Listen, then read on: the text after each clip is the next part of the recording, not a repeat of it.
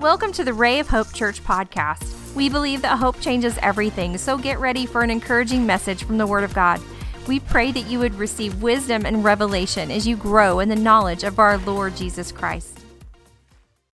Filled in for me. Thank you, Jason, for uh, doing a good job. And uh, Carrie and I was in uh, this. Where were we? We were in Santa Fe, New Mexico, when y'all were having service, and and uh, I was uh, an hour behind you. And so when uh, y'all were in here, I was probably just laying in bed, being spiritual. Many of you know taking a trip every once in a while is kind of spiritual, isn't it?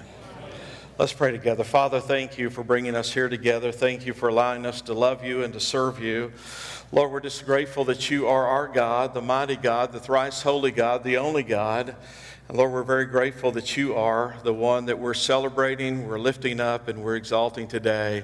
In Jesus' name we pray. Amen. You may be seated. Turn to your neighbor and say, I'm glad you're here today.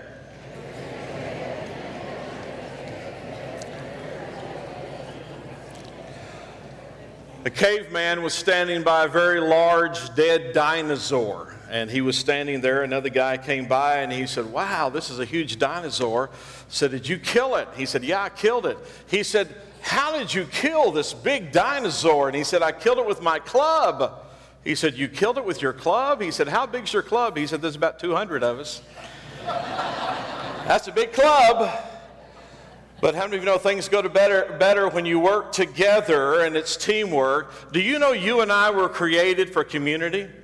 We were created to be together. The Bible says it's not good for man to be alone. So we were actually created to be in community, to be together, to work together. The only thing that wasn't good in creation was the singleness of man and the singularity of man, not for him to be alone. So we have to be in community. It's uh, the word koinonia, fellowship in the New Testament. I want you to take your Bible this morning, turn with me to Ephesians chapter 4, a verse that you're very familiar with. And 15 and 16 tells us about how that we are together. Everybody say together. together. Now let's do it together. Here we go. Together. Now, this is what Paul is writing to the church at Ephesus. He says, But speaking the truth in love, we are to grow up in all aspects into Him who is the head, even Christ. You do know that Christ is the head of the church, right? It's not the pastor, it's not the denomination, it's not the elders, not the deacons. Jesus Christ is the head of the church. So we're growing up in Him who is the head, even Christ, from whom the whole body being fitted and held together by what every joint supplies, according to the proper working of each individual part, causing the growth of the body for the building up of itself in love. So here he says, We're a body but we have different parts of that body. There's different elements of the body, but when it's together, it's functioning right and it supplies what the entire body needs. It's healthy. Carrie taught me a word many years ago, homeostasis, which means the body is in the right, proper form and the right atmosphere for health and growth and vitality. So that's what we want. We want to be in that part. Now, this is what you know. If any part of your body begins to dysfunction, or not function correctly, it throws the whole body into a problem. If your kidneys shut down, I don't care how good your ears are, but if your kidneys shut down, how many of you know you're in trouble? I've even found out if my big toe hurts, my heart goes down to my toe and beats for a while. Yeah, you know what I'm talking about. So your body is so connected, and here he's talking about really not your body, although he is. He's talking about the church. He's talking about the community of believers. Christ is the head. Here we are as members in particular, and he gives us this picture. We realize who the head is. We grow up into maturity. Now look there at verse number 15. He says, We are to grow up. Most of the time, if someone looks at you and says, Grow up, do you ever have a reaction with that?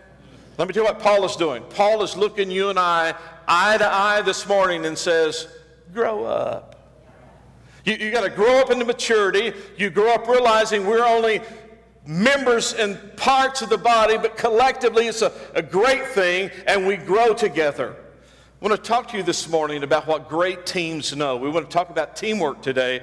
What do great teams know? Here's number one great teams know that they have a great purpose and a great objective. They have a great purpose and a great objective. It becomes the why. Why do we do this? Why are we gathered here this morning? Why are we collectively coming together? What gives us our competitive drive? Why does this matter? What is the reason we are doing what we are doing? Can I hear an amen?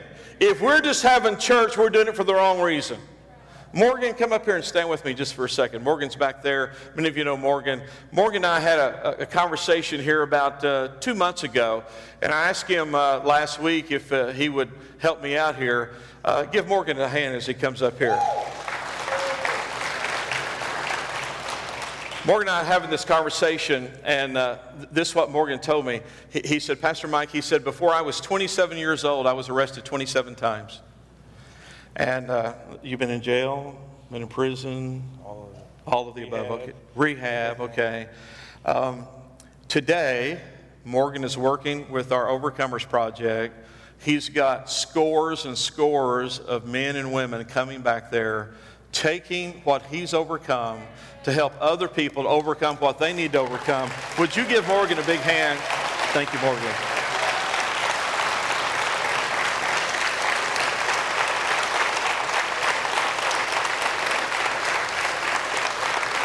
If you want to know why we do what we do, there's a reason right there. We're doing something to make a change, not just to have church, but make a change. Cheryl sitting up here to my left. A few months ago, Dow passed away. Our hearts broke. He and I worked together for 25 years, side by side. But when Dow passed away at that hospital, there were scores and scores of people gathered around Lisa and Cheryl and the girls. And we came together to do the service. Many of you helped with the service. Some of you served, you cooked, you cleaned up. After that was over, many of you went to her home, painted her house, did work on the house. Some of you gave and helped, and we, we got Cheryl a new van so she could uh, have, have a ride and, and uh, got rid of the old car that, that she had. Today, we're still, you know, taking care of Cheryl. These are the whys. We, we, we, we have a purpose here. We, we have a reason why we do what we do. And, and, let me give you a reason. As much as we love Morgan and Cheryl, let, let me just step this up a little bit. If we believe that there is a real heaven, and if we believe there is a real hell, there is a huge reason of why we do what we do why we gather together, why we are meeting together, why we pray together, why we give together, why we teach and share hope, and why we come together and work hard together because there is a heaven to gain and there is a hell to shun. So that's the why.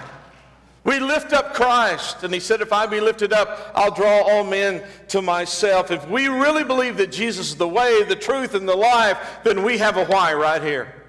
This is why we do what we do. One of the greatest illustrations of the Bible is Nehemiah. If you'd like to turn there, Nehemiah chapter 4. Most of you know the history. Let me just kind of set the stage. Israel has been in captivity for 70 long years. They have transgressed the word of God and the law of God and the nature of God, and the Babylonians, the Assyrians have taken them into captivity. They've been gone for 70 years. And Nehemiah, here's a traveler from Jerusalem, and he asks this question. He says, Tell me what Jerusalem looks like. And it wasn't good, was it? He said, The walls are broken down, the gates are burnt, the, the houses are destroyed, the enemies have taken over our land. And so Nehemiah gets this huge burden for his homeland. And he asks the king, and this is a miracle, that the king actually not only allows him to go, but funds the trip.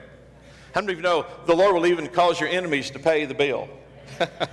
I like that part, don't you?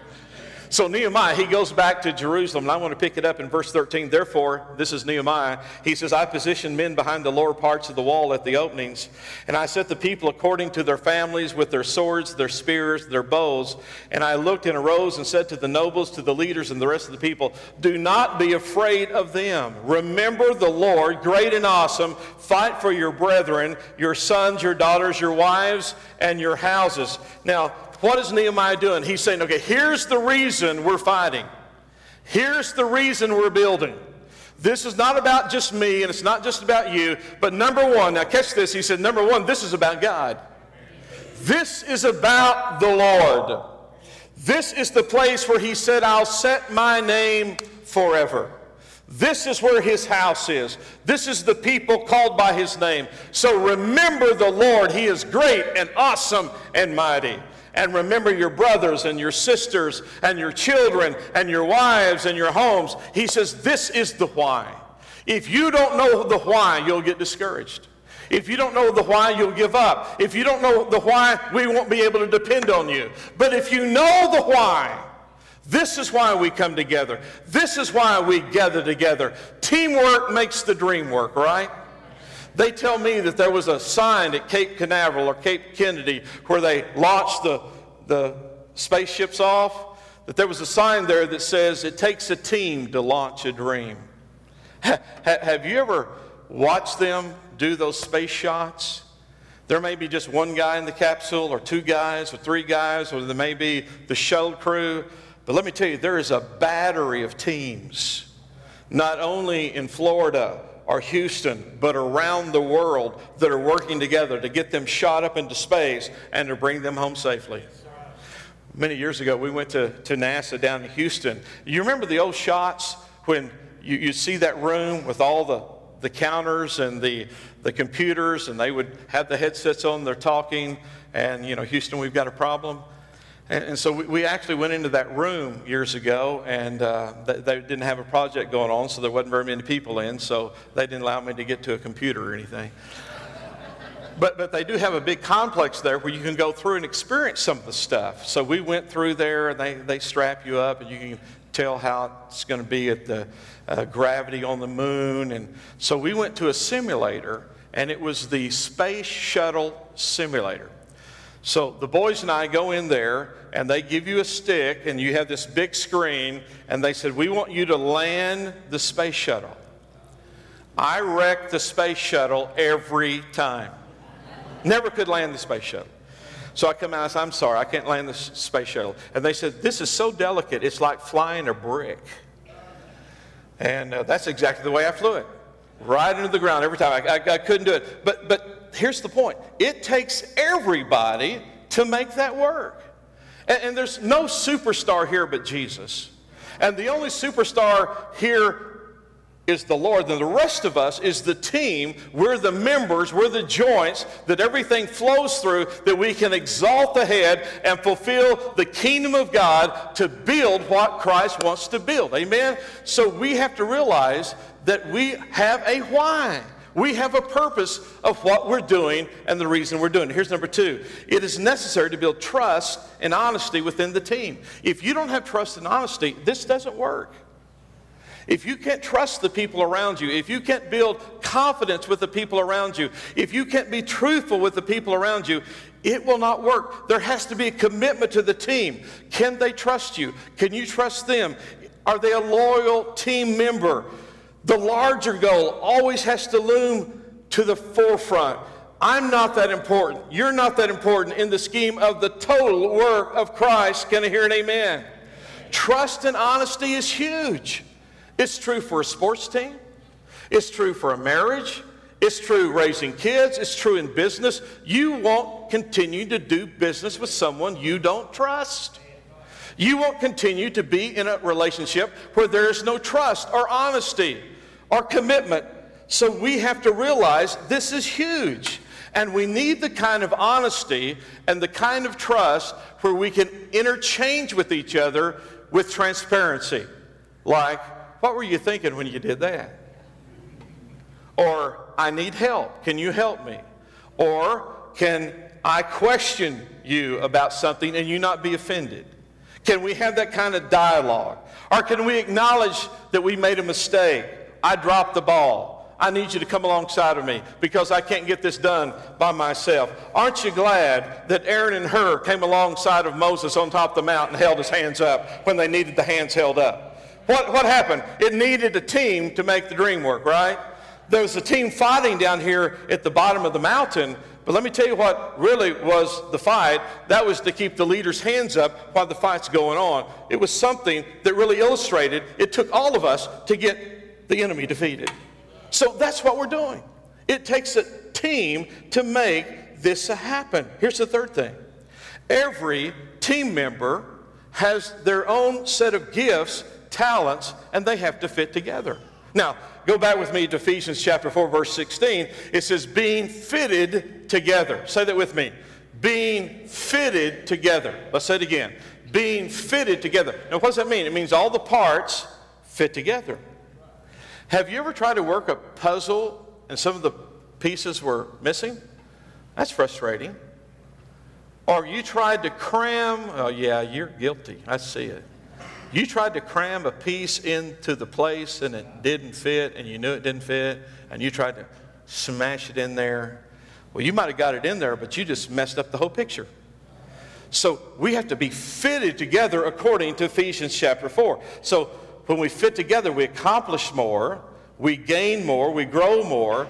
So, what can my gift do to complement your gift? And what can your gift do to complement my gift? So, according to Scripture, then you have a gift that complements me, and I have a gift that complements you, correct? So, you bring something to the table that I don't bring. And I may bring something to the table that you don't bring. But what we need at the table is what we need at the table. I may not bring it, you may bring it. I may bring this, you bring that. It's kind of like the spiritual smorgasbord that we come and bring it all to the table, and when we get it all to the table, guess what? It works, it's good, it's great, God's glorified, people are blessed, they're encouraged, but everyone brought a different giftedness to the table. And, and, and this is illustrated so very well. Let, let's go back to Nehemiah chapter 4, because your gift, listen very intently here, your gift brings a wholeness to the whole. My gift brings a wholeness to the whole. You say, well, mine's not very important. Well, it's important in this body, it's important in the kingdom of God. You say, well, mine's not that big. Well, let me tell you, my key fob's not very big, but that big car's not going without it. I deserve a better amen than that.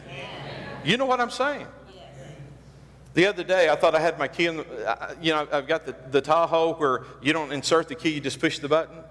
But if that key fob's not close enough to the car, you can push and push and push, and you're dead in the water.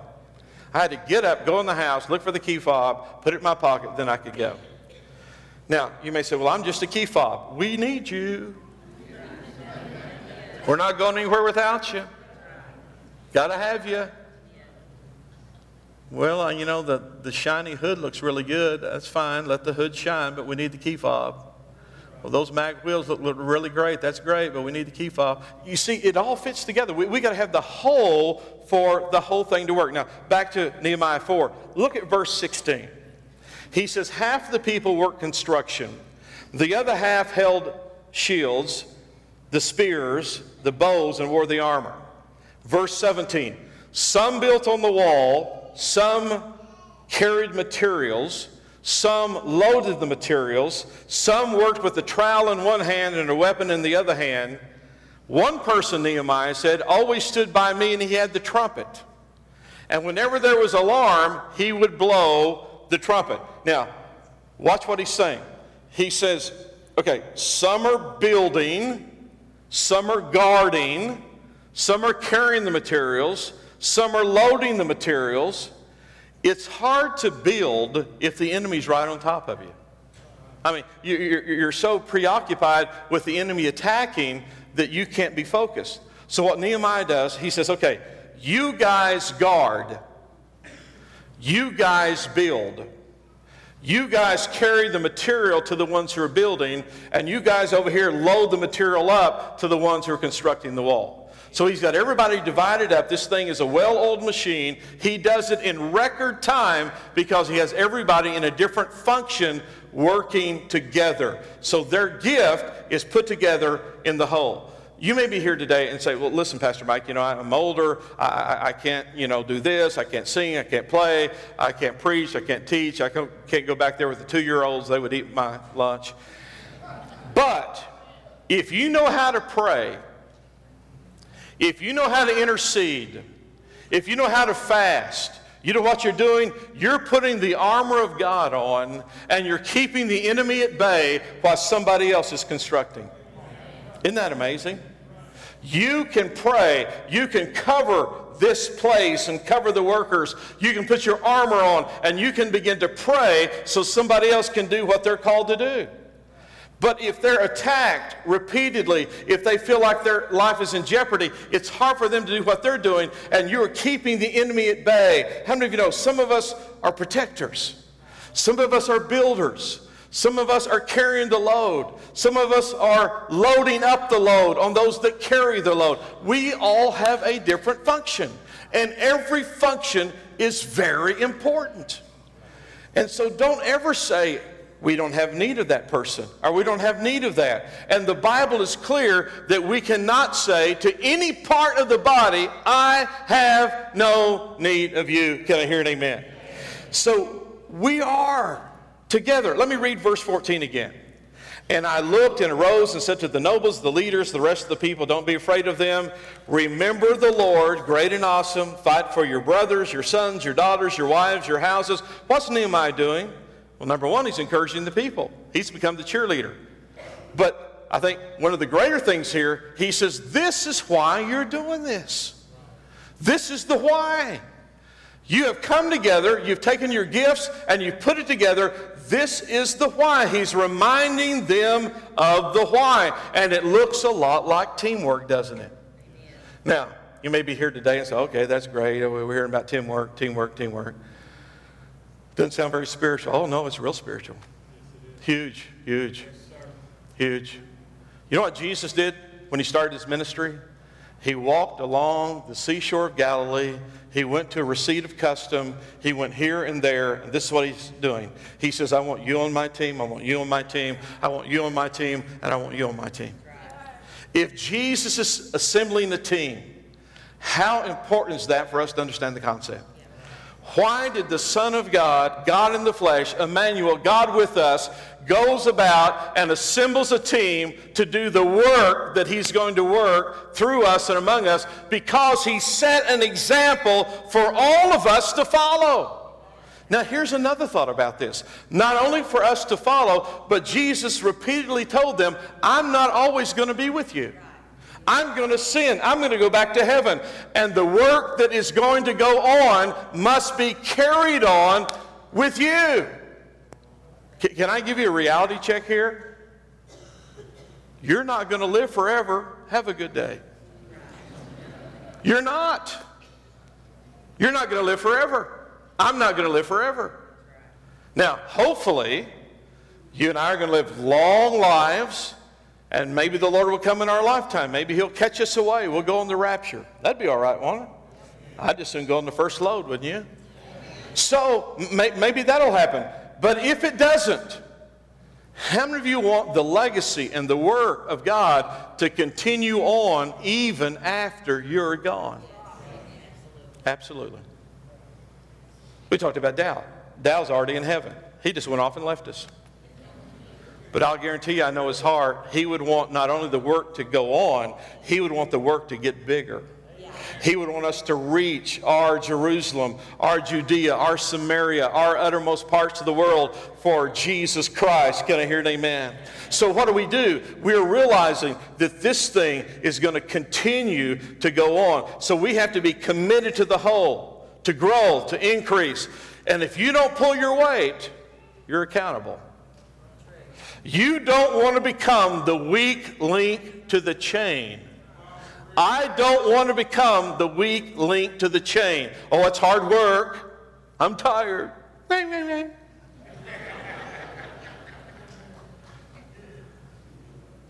Don't be the weak link. Be one of the strongest links. Be the link where you and I can see good things happen. We care about the why, right? And when we quit caring about the why, we become one of the weak links. And uh, you don't want to be that, neither do I. I want to be a strong link. Turn to your neighbor and say, I want to be a strong link.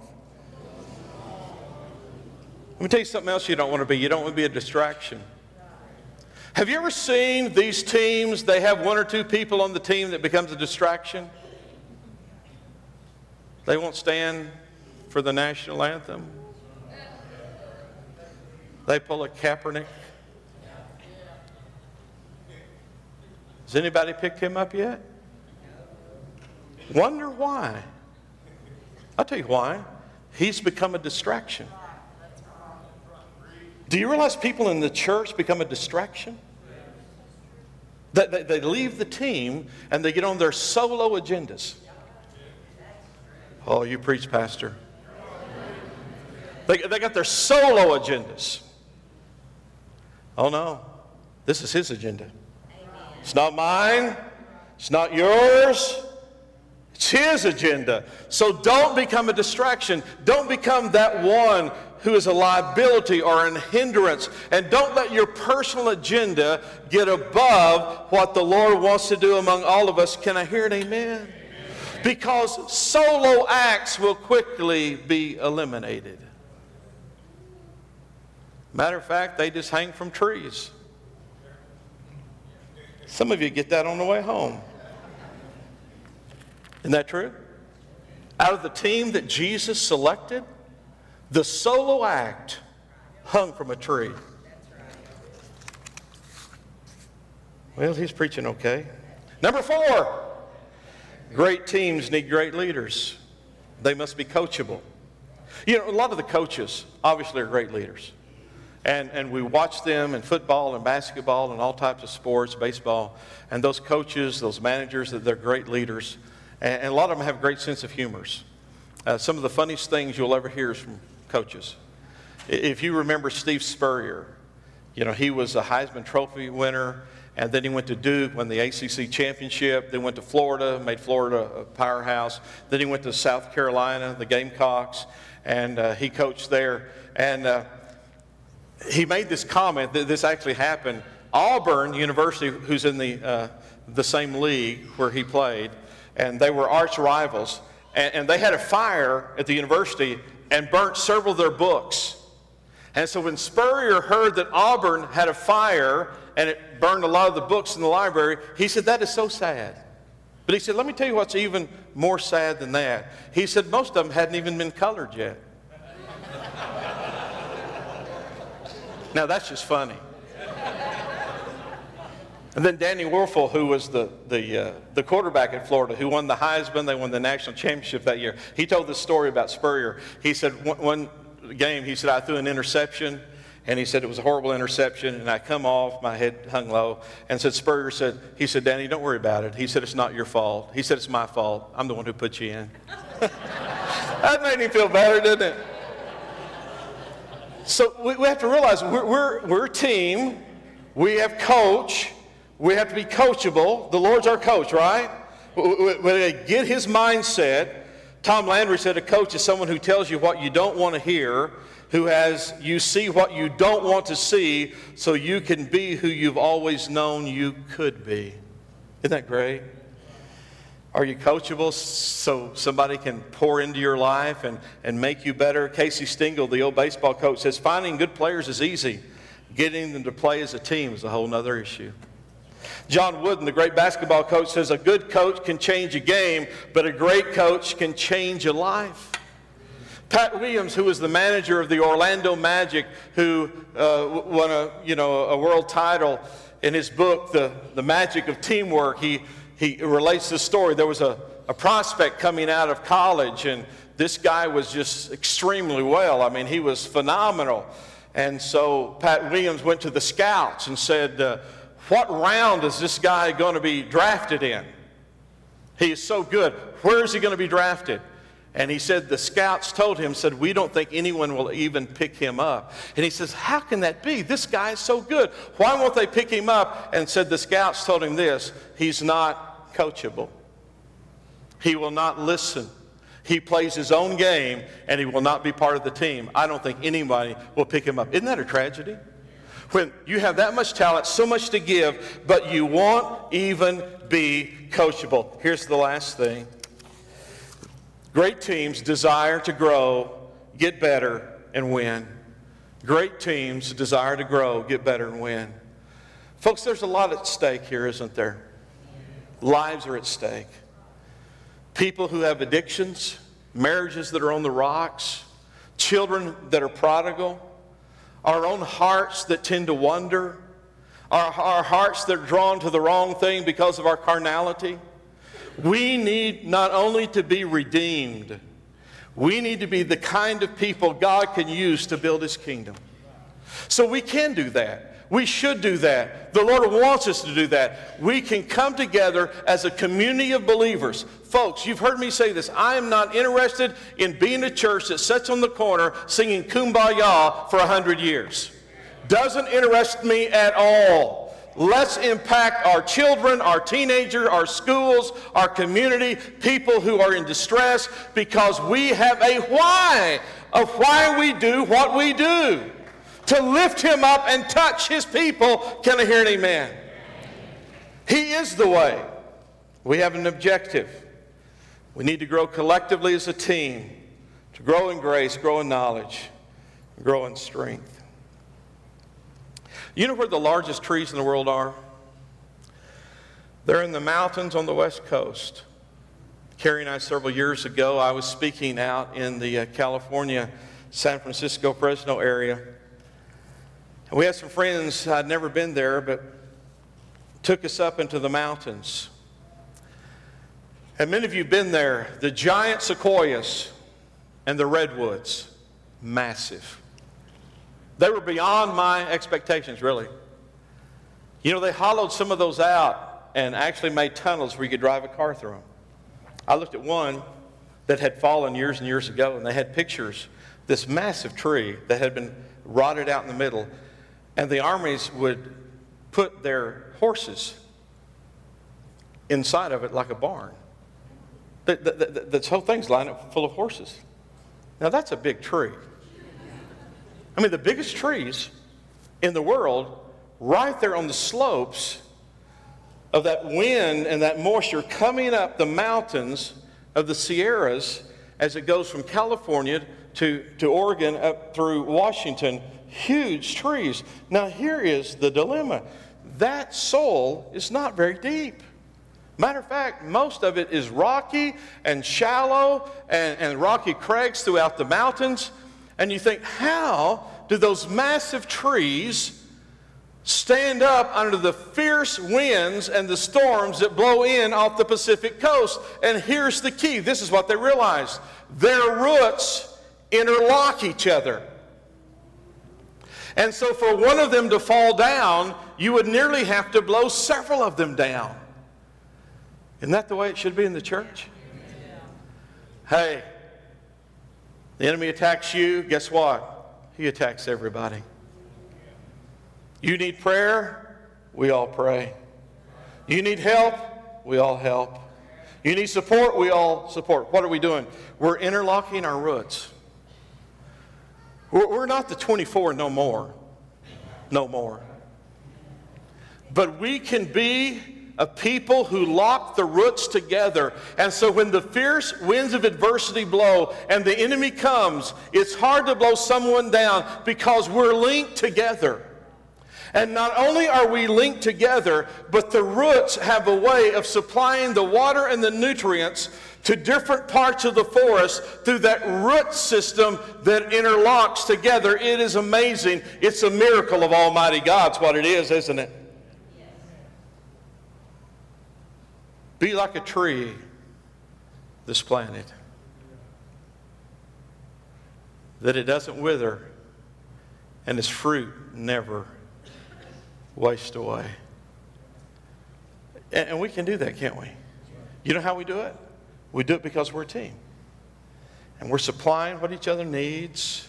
We're holding each other up in adversity. When the enemy attacks one, he attacks all of us because we're going to run to the defense of the single because we are joined together to the body. Wow. That's amazing. Bow your head with me. We are so thankful you joined us today. We would love to hear from you at rayofhopepodcast at gmail.com. Let us know how you were encouraged and how we can pray for you. Remember, Christ in you is the hope of glory, and hope changes everything.